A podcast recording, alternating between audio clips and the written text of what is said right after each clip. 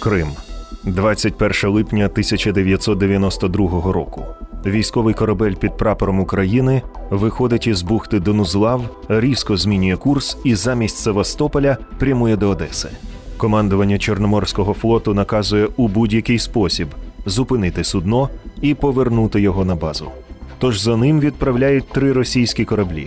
Крім того, у повітря підняли 2 літаки Чорноморського флоту. Російські моряки відкривають вогонь за курсом українського корабля і намагаються йти на таран. Тим часом командувач Військово-морських сил України Борис Кожин в ефірі Севастопольського радіо закликає місцевих жителів вимагати від Чорноморського флоту не застосовувати зброю проти корабля-бунтівника.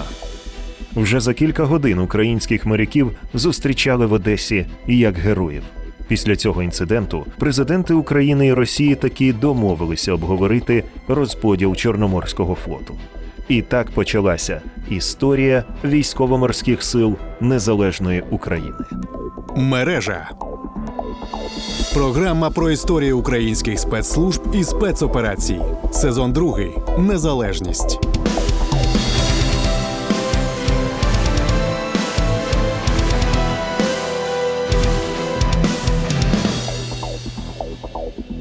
Після розпаду Радянського Союзу постало питання розподілу Чорноморського флоту СРСР між новими державами – Російською Федерацією та Україною. Флот був досить потужним і нараховував понад 5000 кораблів та підводних човнів, плюс авіацію та допоміжні частини. Зона його відповідальності за часів СРСР включала не лише Чорне та Середземне море, але й частину Атлантичного та Індійського океанів. Підрозділи Чорноморського флоту базувалися на всьому радянському узбережжі Чорного та Азовського морів. Взагалі, після розпаду СРСР передбачалося, що основою національних збройних сил стануть всі формування, розташовані на території України. Зокрема, і Чорноморський флот, головна база якого перебувала в українському Криму. До речі, на всеукраїнському референдумі незалежність України підтримали 72% особового складу флоту. І до 20 січня 1992 року всі військовослужбовці в Україні, в тому числі моряки, мали скласти українську присягу. Втім, Росія не хотіла ділитися Чорноморським флотом з Україною. Командувачем на той час був адмірал Ігор Касатонов. Він виступив проти передачі Україні навіть частини флоту. 17 січня 1992 року Касатонов виступив у Москві, де наголосив, що, цитую, «раптовий перехід під Україну, зміна громадянства і історії – це, на його думку, неприпустимо». Але насправді, за 2 тижні до цього виступу саме Касатонов видав наказ підпорядкувати весь Чорноморський флот саме Україні. Далі розповідає капітан першого рангу у відставці, на той час виконувач обов'язків командира 14-ї дивізії підводних човнів Євген Лупаков. Кравчук повернувся до Києва, прийняв рішення з 3 січня 92 року зібрати командувачів округів і дати команду їм до 20 січня прийняти всім присягу на вірність українському народу. В першу чергу командувачам округів, а якщо вони не хочуть, то чемодан вокзал Росія, без них приймемо. На цю нараду не був запрошений Касатонов, командувач Чорноморським флотом. Але коли Кравчук ще був головою Верховної Ради в 91 році, він вже скликав на таку нараду командувачів округів, і там був запрошений Хранополов, на той час командувач Чорноморським флотом, який так неудачно підтримав ГКЧП. Тому Касатонов вирішив, що, мабуть, за нього забули, тому він сам полетів до Києва. І 3 січня 1992 року весь Чорноморський флот, згідно наказу командувача на той час Ігоря Касатонова, вийшов з підпорядкування, бо він дав таку шифровку, вийти з підпорядкування Міністерства оборони Росії і ввійти в підпорядкування Міністерства оборони України. 3 січня 1992 року весь Чорноморський флот, згідно наказу командувача Касатонова, був українським з 3 по 9. Бо з 3 по 9 він тут по Києву шастав. А чому так? До нього дружина киянка, він хотів служити в Україні, він не хотів їхати назад на північ або на далекий схід. На біса йому треба, в Криму служити йому краще, будучи залишатися головнокомандувачем Військово-морських сил України. Це ж красиво. Втім, у Києві з Касатоновим ніхто не зустрівся. Леонід Кравчук пізніше у своїх інтерв'ю розповість, що про візит командувача йому не доповідали. Ба більше, Міністерство оборони не інформувало президента, що військові Чорноморського флоту готові присягнути Україні. Тож, оскільки Касатонов ні з ким не поспілкувався, вже за кілька днів він полетів до Москви. Продовжує Євген Лупаков. Пав на коліна, попросив пощади. Пощади-то він попросив, а йому сказали терор. І з тих пір почався терор на Чорноморському флоті. Але ж команда, Кравчук-то дав команду до 20 січня готуватися. До речі, отримавши шифровку Касатонова 3 січня, я на той час виконував обов'язки командира 14-ї дивізії підводних човнів, я з радістю вийняв коди управління ядерною зброєю ВЮГА, системи ВЮГА. І ми перейшли в підпорядкування України, ми служили Україні. На другий день він дав шифровку бути готовими до 20 січня прийняти присягу Україні. Я теж цю шифровку розіслав по своїм підлеглим частинам. І ми почали готуватися приймати присягу Україні. До речі, він прислав 3 текста присяги – Україні, Росії і СНГ.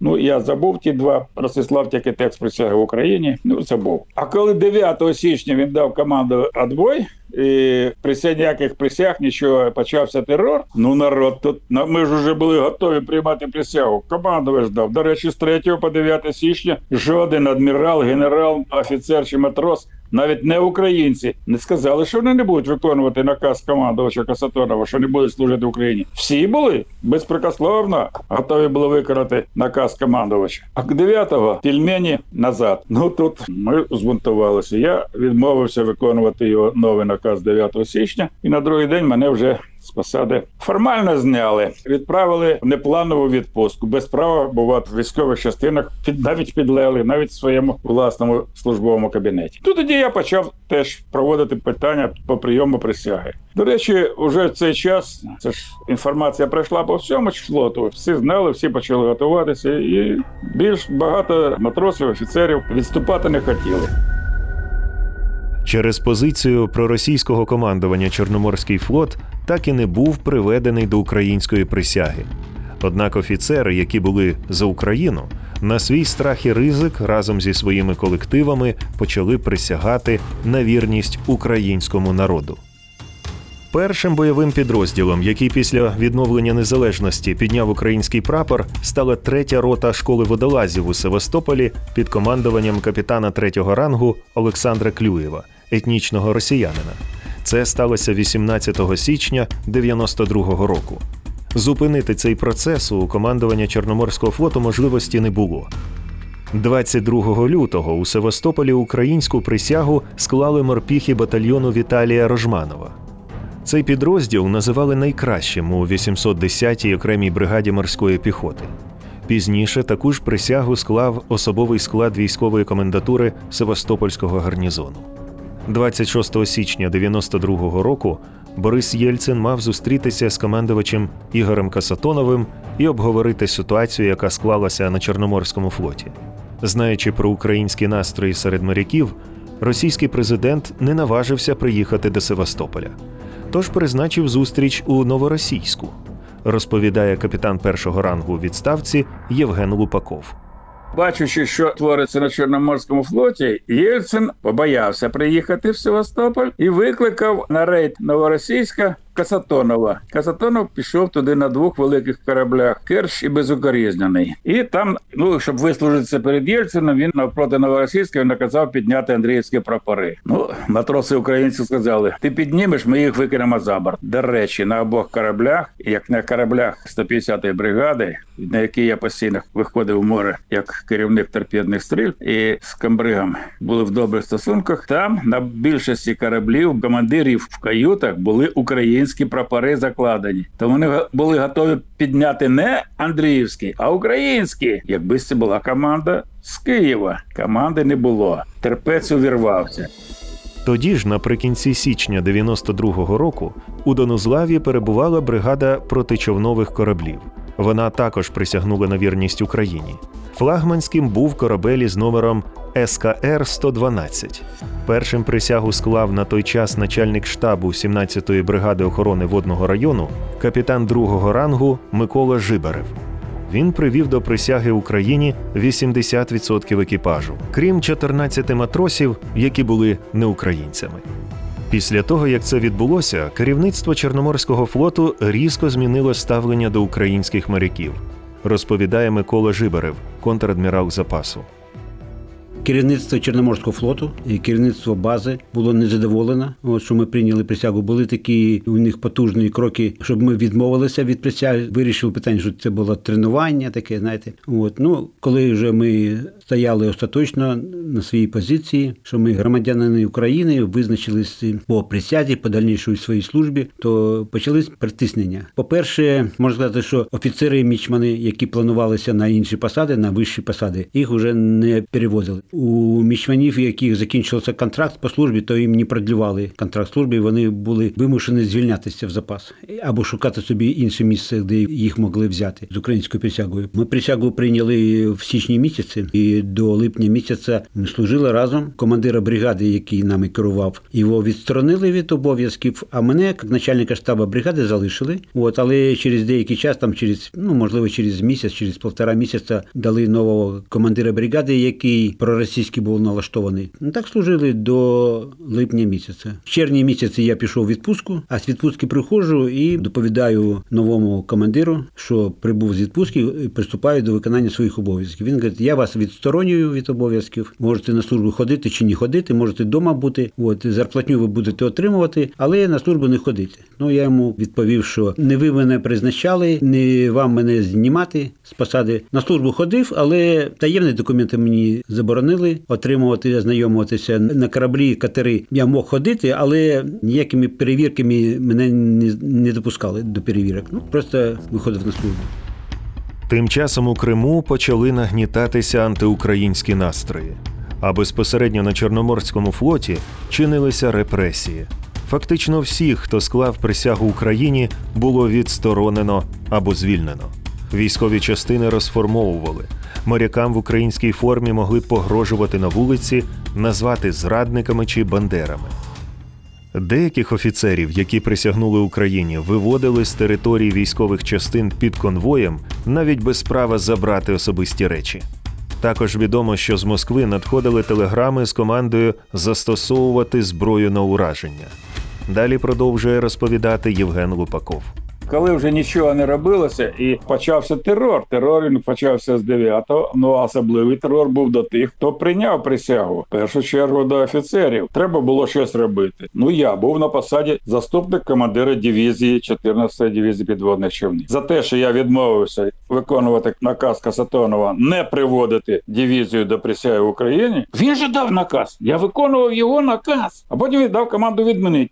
Я тут? Шавка якась? Туди-сюди, туди-сюди. Дав команду, я виконую. А він мене зняли з посади, вигнали з дивізії. Я почав в своїх частинах там проводити роботу серед підводників, а на інших бригадах те саме. Тільки хто прийняв присягу, в той же день звільняли за належність до спілки офіцерів України, а вже не кажучи про присягу, звільняли в той же день. Звільняли, як правило, без права носити однострої, без права отримувати пенсію. Мене звільнили з Чорноморського флоту без права носити однострої, як злочинця. Правда, наказом міністра оборони СНГ, бо призначали міністром оборони наказом міністра оборони Радянського Союзу, посада моя така була. А Союзу вже не було, тому шукали, через 9 місяців звільнили СНГ, міністр без портфеля. То вже інше питання. Звання не присвоювали, дітей виганяли з дитячих садків, не платили там премії, всі інші там ніяких.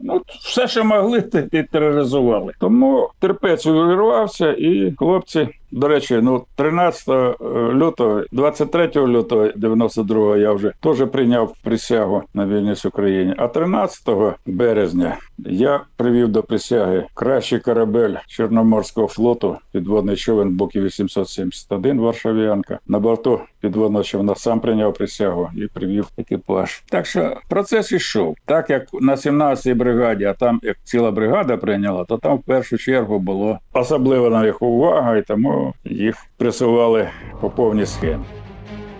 Моряки зверталися до Верховної Ради України і Міністерства оборони із закликом захистити їх та вирішити питання Чорноморського флоту. Втім, відповіді не було, тож військові почали розмірковувати, у який спосіб вони можуть привернути до себе увагу. Під час репетиції до Дня військово-морського флоту екіпаж на чолі з Миколою Жибаревим вирішує влаштувати демарш.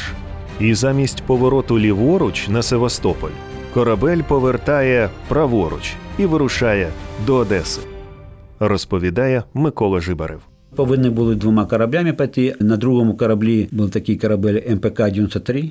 На ньому був капітан третього рангу Заремба. Він теж з українською присягою. Його відсторонили від самого, що треба корабель готувати до виходу на тренування. Його відсторонили від обов'язків і поставили іншого командира. То ми зрозуміли, що він уже не піде. Ми коли відійшли і пішли не в бік тренування, а в бік Чорного моря пішли, то одразу ж по радіо пішли нам команди «Ваші дії», куди ви йдете, негайно повернутися на місце, встати до причалу, а ми не відповідаємо. Ми затягували час, тому що нам по заліву Донузлав йти 50 хвилин треба. За 50 хвилин можна багато що зробити, можна ті ж самі бойові ворота закрити. Але ми знали, що на буксирі екіпаж проукраїнський, то вони зроблять так, що їм давали команду закрити ворота, а вони сказали, що там двигун не запускається.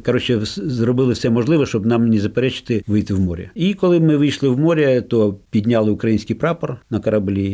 І, правда, я їм відповів, що в Донузлаві, коли ми йшли к морю, я їм сказав, що по радіо оперативно-черговій службі сказали, що ми йдемо в Севастополь. В Севастополь наліво, а ми пішли направо. Ми пішли в бік Одеси.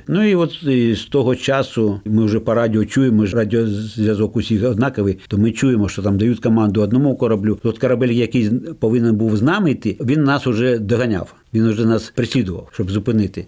Потім чуємо там корабель на повітряній подушці, йому дають команду другому, третьому дають команду бойові ворота зачинити, але ми слухаємо все. І робили все можливе, щоб вийти із Донузлава. Водночас у командному пункті почалася паніка, коли помітили, що корабель відхилився від курсу і пішов у протилежний бік, згадує Євген Лупаков.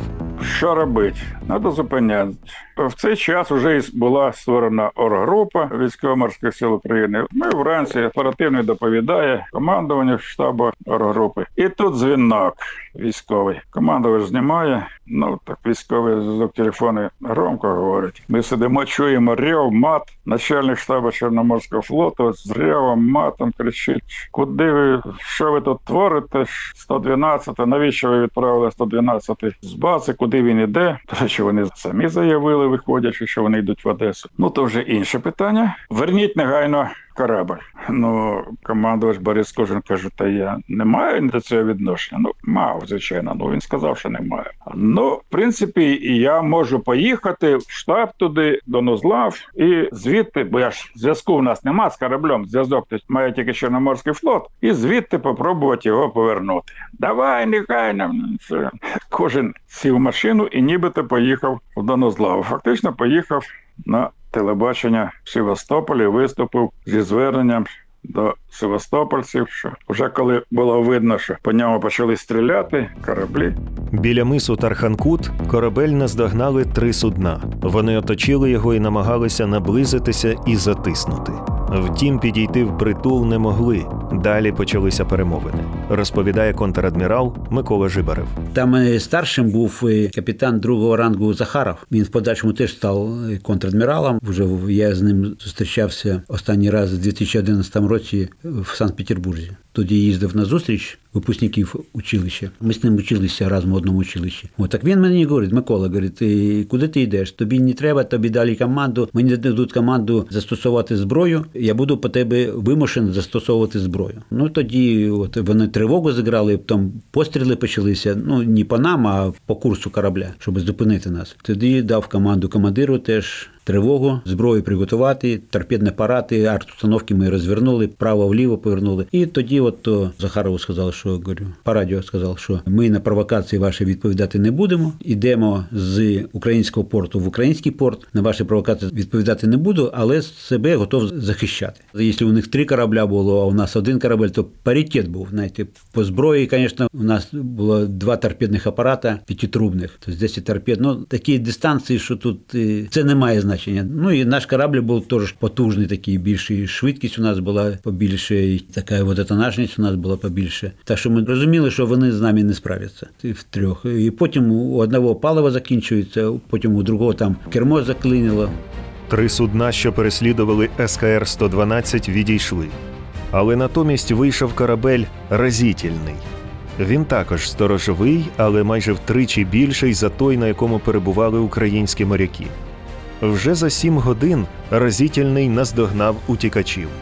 Він мав підійти під гострим кутом, закинути якір на верхню палубу корабля-бунтівника і у такий спосіб не дати йому рухатися далі. Але українці майстерно маневрували. За деякий час командири обох кораблів домовилися про переговори. Микола Жибарев обрав варіант зустрічі на борту «Розітельного», хоча й припускав, що може не повернутися. Тому наказав екіпажу продовжувати рух до Одеси самостійно, якщо виникне така потреба. Розповідь продовжує Микола Жибарев. Я командиру сказав, коли я через 20-30 хвилин не прийду, то уходиш сам на Одесу. Типа арештують мене, або що там, затримують, то вже йдеш сам. Ну, зустріли все по нашим морським традиціям. Команда струнка, вільно, на шлюпки на їхній. Вони мене забрали, прийшов на корабель, запропонували чай, каву. Ну, і сказали мої наміри. Ну, я йому в 2 словах сказав, Сан Саныч, говорю, ми з української присяги, нас знімають з посад, нам не дають можливості нормально служити. Тобто ми вимушені зробити такий крок, щоб звернути на себе увагу. А що в подальшому? В подальшому, говорю, як буде вирішено питання? Ну, от ми йдемо на Одесу. На Севастополь, ви самі розумієте, в Севастополі ми ці питання не вирішимо свої, то ми йдемо на Одесу. Добре. Він так поговорили з ним. Чи команди ви будете виконувати? Ну, а на той час вже була така створена організаційна група, і був командуючий військово-морських сил призначений. Кожен. Я говорю, кожен.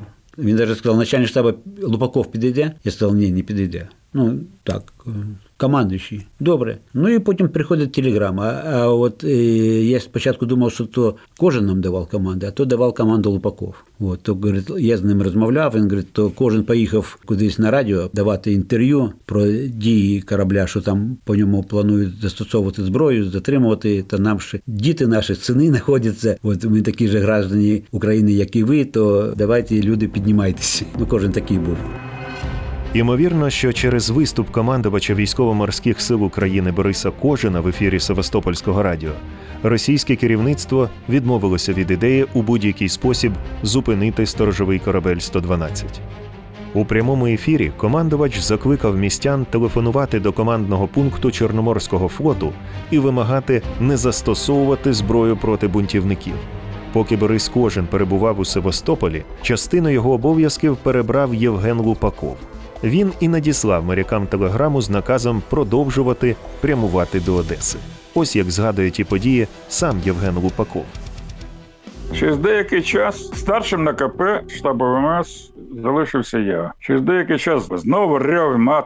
Я говорю, чого? Що? Мені-то що? Мені що з ним? Дітей хрестить? Я говорю, чого натякаєш? Що треба? Верніть, негайно. Де Кожен? Я поїхав. Як дома сказав, так і виконує. Хто на КП? Я представився. Ну, для них Лупаков це вже була червона ганчірка для бика. Верніть. Я говорю, ну що, начальник штабу не розуміє, що у нас немає зв'язку? Як ви командуєте своїм флотом, що ви нічого не розумієте і не знаєте? Зв'язок-то тільки у вас є. Я не можу вернути його фізично, як ви навіть і хотів. Пауза. Для нього це було відкриттям. А що робити? Я говорю, ну що робити? Скомандуйте. Він не виконує наші команди.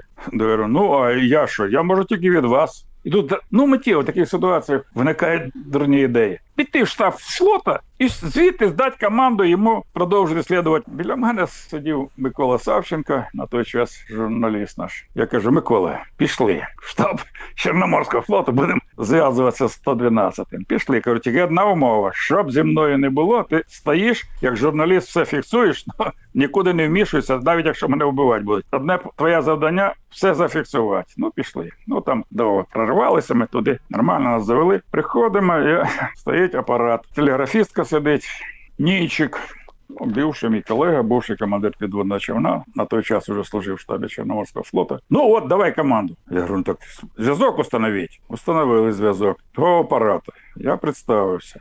Звідти, ми такого не знаємо. Я говорю, я представився, хто я. На той час я виконував обов'язки начальника бойової підготовки ВМС. Пауза.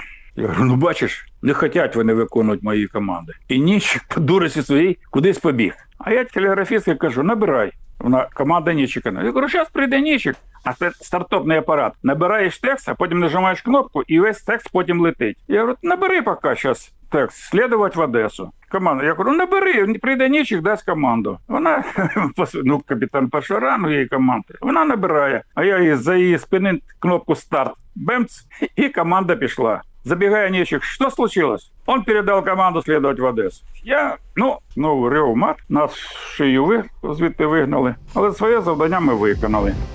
Тим часом до командного пункту Чорноморського флоту телефонували з Одеси і вимагали пояснити, що відбувається.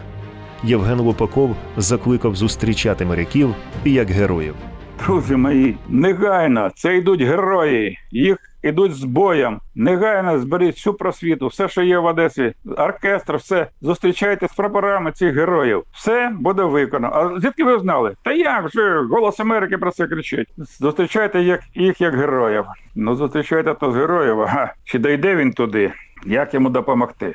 Вихід один. Прикордонників. Інших наших кораблів не було. Звертаюсь до прикордонників одеських. Кажу, у вас є кораблі? Є. От така, ви знаєте? Да, знаємо. Вишліть пару кораблів, бо, по-перше, в Одесу там треба, хто перший раз заходив, то треба вміти зайти. Я кажу, вишліть пару кораблів, хай візьмуть під охорону і потім заведуть в Одесу. Ні, не можемо. Я кажу, як не можемо? Ну, у нас, по-перше, немає соляри, по-друге, на команди не було.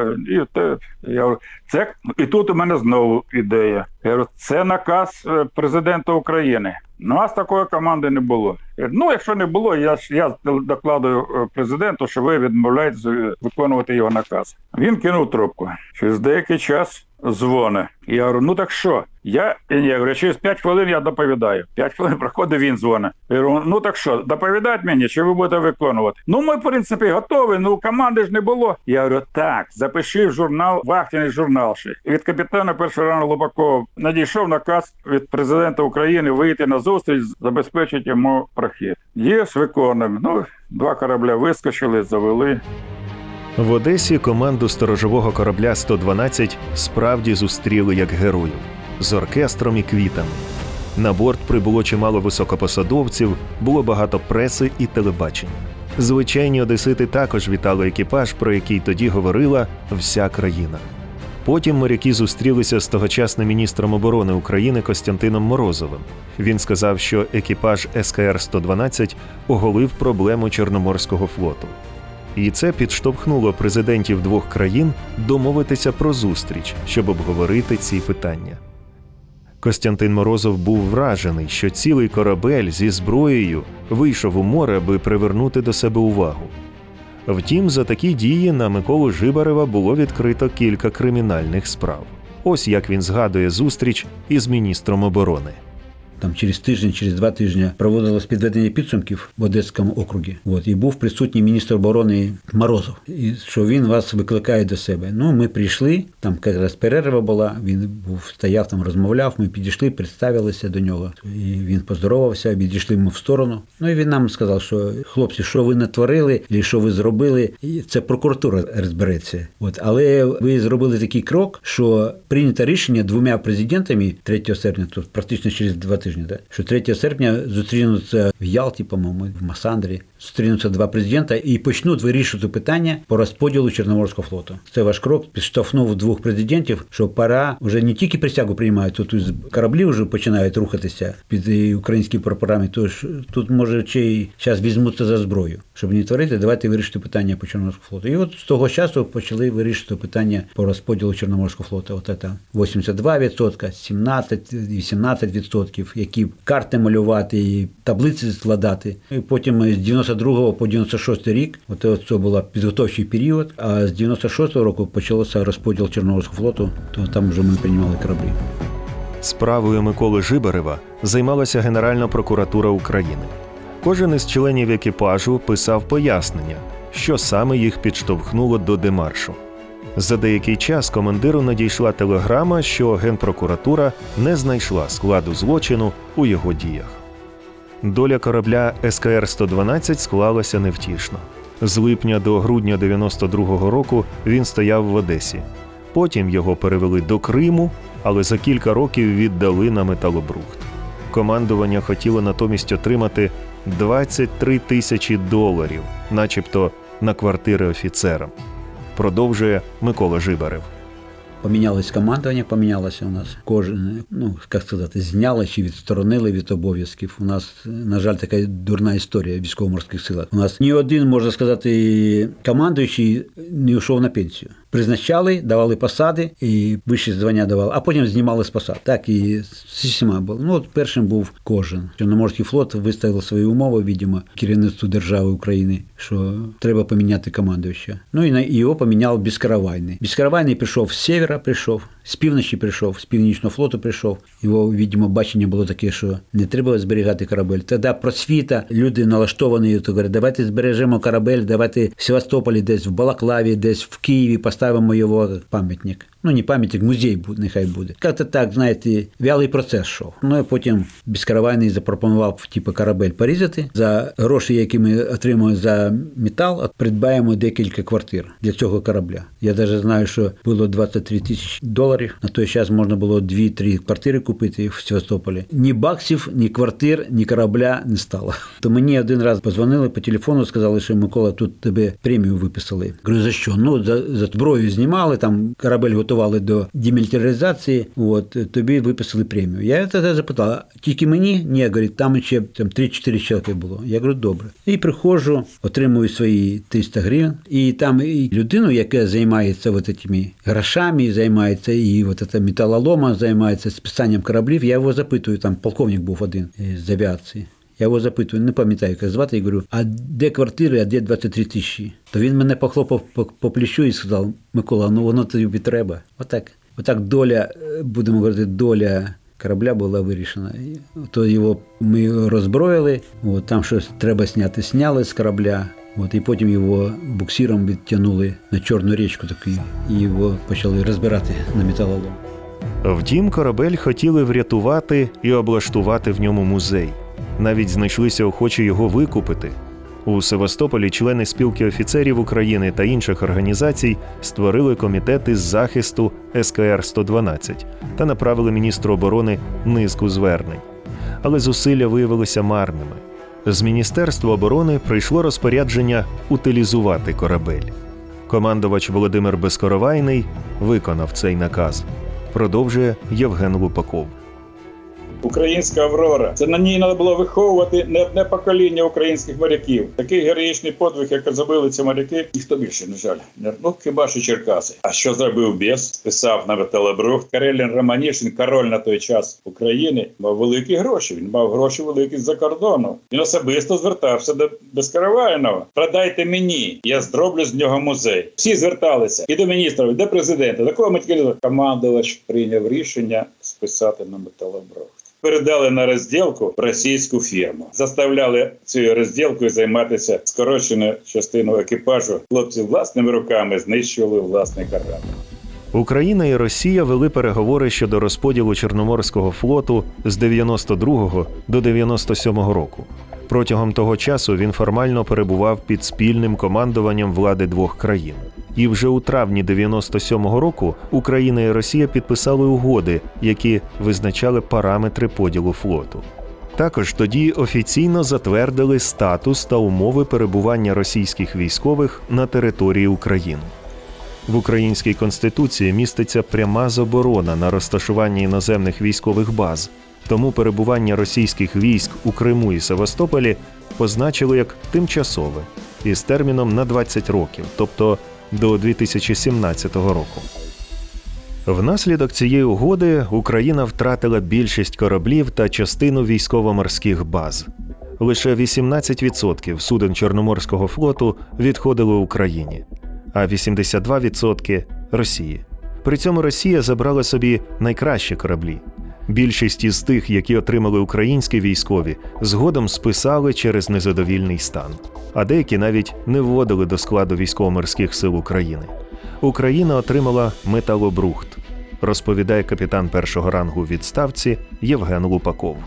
Сочинська так звана угода, за результатами якої наш перший і єдиний міністр оборони, який стягував все до себе і намагався зберегти те, що нам залишилося від бувшого радянського імперії зла, бувшого радянського союзу, Костянтин Морозов, коли йому запропонували підписати і погодитися на ці умови, він сказав: "Я Він Кравчукові так заявив, президенту, Верховному Головнокомандувачу: я з вами зраджувати Україну і український народ не буду. Повернувся і пішов. І був знятий з посади. При росіянині Кожину все тягнули до себе, і все, що тільки можна, ми все тягнули в військово-морські сили України. І людей агітували, і техніку там правдами, неправдами переводили до себе. Найкраще гідрографічне судно, яке захопив особисто без ГКЧП, тут же було передано в оренду російській фірмі. В кінці кінців, через пару років, ця російська фірма його спалила і втопила. Був краще гідрографічне судно. В нас на той час жодного гідрографічного судна не було. Ну, а коли те, що нам дісталося, а дісталося що? Будучи депутатом, я приїхав на навчання в Сібріз в 96-му році. Да. Тобі стоїть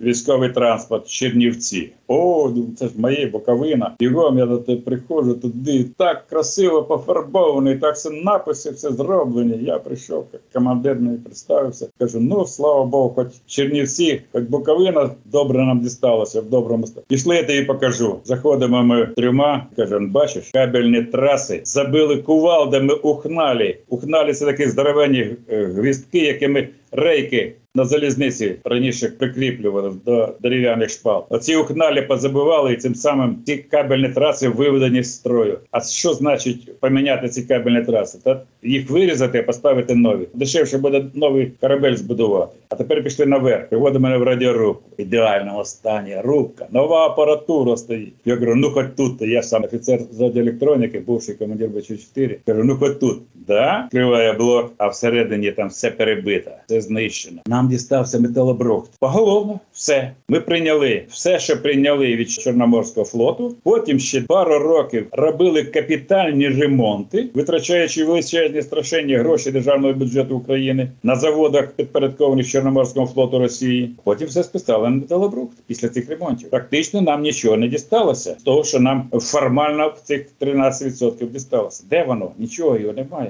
Що вдалося вихопити? Вихопили. Після розподілу Чорноморського флоту Росія продовжила свою агентурну роботу. Штаб Військово-морських сил України постійно поповнювався офіцерами Чорноморського флоту Росії. Їх брали переважно на керівні посади, продовжує Євген Лупаков. Формували штаб фактично в 92-му році. Всі структури були сформовані. В 93-му ще, в 94-му нам вдавалося брати людей з інших флотів. З Чорноморського флоту ми знали цих людей, то ми їх якось відсіювали, кого брали. Бо ми в основному брали тих, кого просили, залишайся там і допомагай нам. Будь нашими очима, нашим сексотом там. То потім в Військово-морські сили України пішли масово. На всі командні структури офіцери Чорноморського флоту, які 3, 5, 7 років не хотіли переходити в Військово-морські сили України, де платили вдвічі менше. Виникає питання, а чому вони через 7 років пішли в ВМС України, де їм платили вдвічі менше? Чи це вони по добрій волі, чи в них проснувся патріотизм? В основному це були росіяни, не українці. Чи це вони пішли по завданню і їм платив хтось іще інший, доплачував ці збитки. Тому не дивно, що вони всі потім виявилися зрадниками. Це для нас вони зрадниками, а для Росії вони патріоти. Я ще раз звертаю увагу. Чому? Якщо Чорноморський флот вважався, що вони знаходяться за кордоном, і тому в них був подвійний оклад, на Чорноморському флоті офіцери і військовослужбовці отримали вдвічі більше, ніж на ТОФі чи на Північному флоті, бо вони служили за кордоном. Потім ні з того, ні з цього окремі офіцери виявили великий патріотизм до України і пішли служити в Військово-морські сили України. На керівні посади в основному. Крим поступово наповнювався російською ідеологією і антиукраїнською пропагандою. Втім, офіцери військово-морських сил продовжували вірно служити Україні. Вчинок екіпажу корабля СКР-112 називають подвигом. Адже за складних обставин, ризикуючи життям, моряки не зрадили своїм принципам. Вони відмовилися виконувати накази російського командування, незважаючи на переслідування і загрозу збройного зіткнення з набагато сильнішим противником. Українські військові вкотре в історії продемонстрували непокірність ворогу і вірність своїй головній ідеї – служити народу України. Над програмою працювали автор Олена Бадюк, продюсер Віталій Берта, редактор Вікторія Будан. Текст читав Юрій Табаченко. Мережа. Програма про історію українських спецслужб і спецоперацій.